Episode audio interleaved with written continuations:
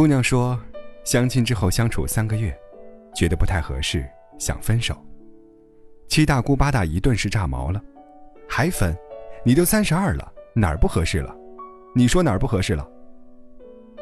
姑娘对我说：“我心里的底线是，三观不合，真的不能结婚呢。”于是吃瓜群众更加着急了。三观是个什么东西？我不知道我妈这代人是怎么理解三观的。我心里的底线，三观不仅仅是我们都认为钓鱼岛一定是中国的，豆腐脑是吃甜的，还有我的爱好是买包，你的爱好就是给老婆买包。我喜欢跑步，你喜欢举铁，我们时常相逢去健身房。我认为女人出去挣钱也是应该的，你认为男人做做家务也是无妨的，如此构成我们的三观，然后齐心协力，朝着社会主义和谐小家庭。齐头并进。姑娘说：“这位相亲对象可不是这么想的，他的理念是：我挣钱，你得在家待着盘算着花；我亲戚来了，你得伺候着。你花两千买个包，简直是犯罪。周末不就是在家死宅吗？为什么还要掏钱出去自驾游呢？还有最不能忍受的一点是，他认为舒淇这种女人，渣。我跳起来。”这能结婚吗？姑娘说：“阿姨们说可以结，还美其名曰，你爱花钱，他爱攒钱，互补呀。至于舒淇，那算个什么事儿啊？补个鬼啊！毕竟老一辈人为了把家里的老女儿急忙嫁出去，什么鬼话都编得出来。八字太合，赶紧生个猪宝宝，福气好，家里要拆迁，如此云云。”唯一不想问的一句话是：“你开心吗？你愉快吗？你每天都想回家吗？”他们唯一想做的事情，就是快点结束你的单身，全然不管那背后每天要面临怎样的三观不合导致的悲剧结局。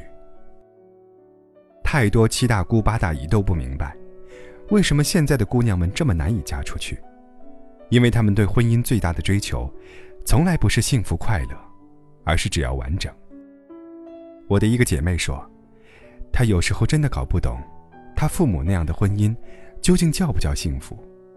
五十岁的老爸老妈每天都要吵架，一个爱吃辛辣，一个爱吃清淡，一个喜动，一个爱静，两个人这辈子从来没有一起愉快的出游过。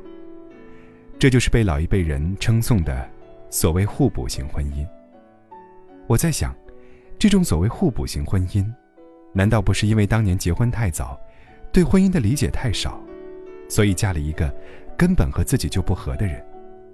而且那代女人精神上离婚成本太高，所以只能这么着。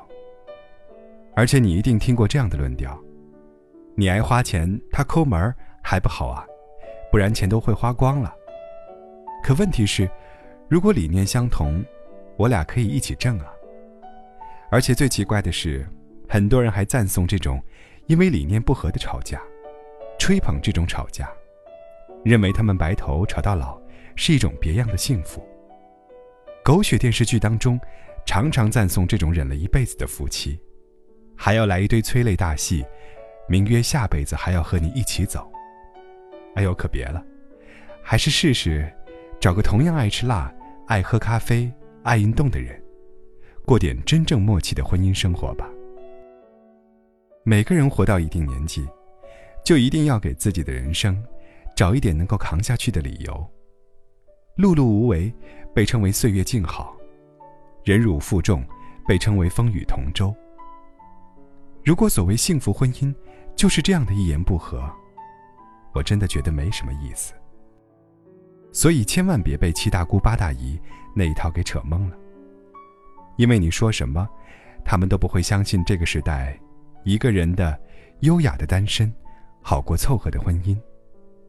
觉得你所谓的美好单身时光，一定是夜半在被子里哭，然后第二天早上咬牙说出来的这句话。而我知道，你就像渡边淳一写的一句话：女人三十岁以后，一股倔强就油然而生，比起迁就一个人。更不能忍受的是自己的习惯被打破。这年头，婚姻真的逐渐在失去它在基本生活需求上的必要性。尤其对于女人而言，她要结婚的目的，一定是这个人给了她更多精神上的幸福感和满足感。包我自己能买，钱我自己能挣，我不需要找个人来啰嗦。她要嫁的那个人，一定是和她有着同样的理想，同样的价值观，同样想去看的世界风光，同样爱吃的口味的冰淇淋。安吉丽娜离婚的原因就是。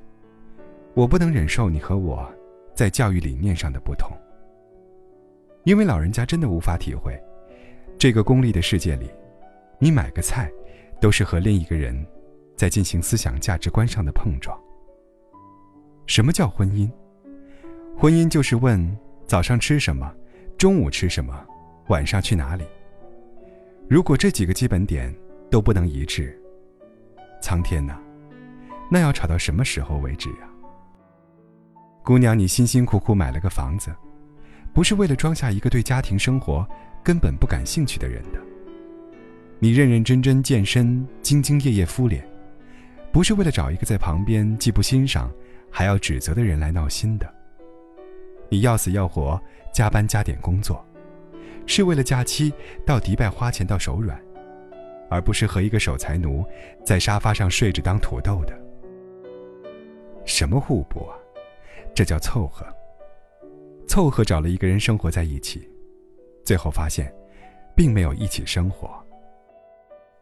你要嫁，就嫁给和你一样阳光积极又乐观的那个家伙吧。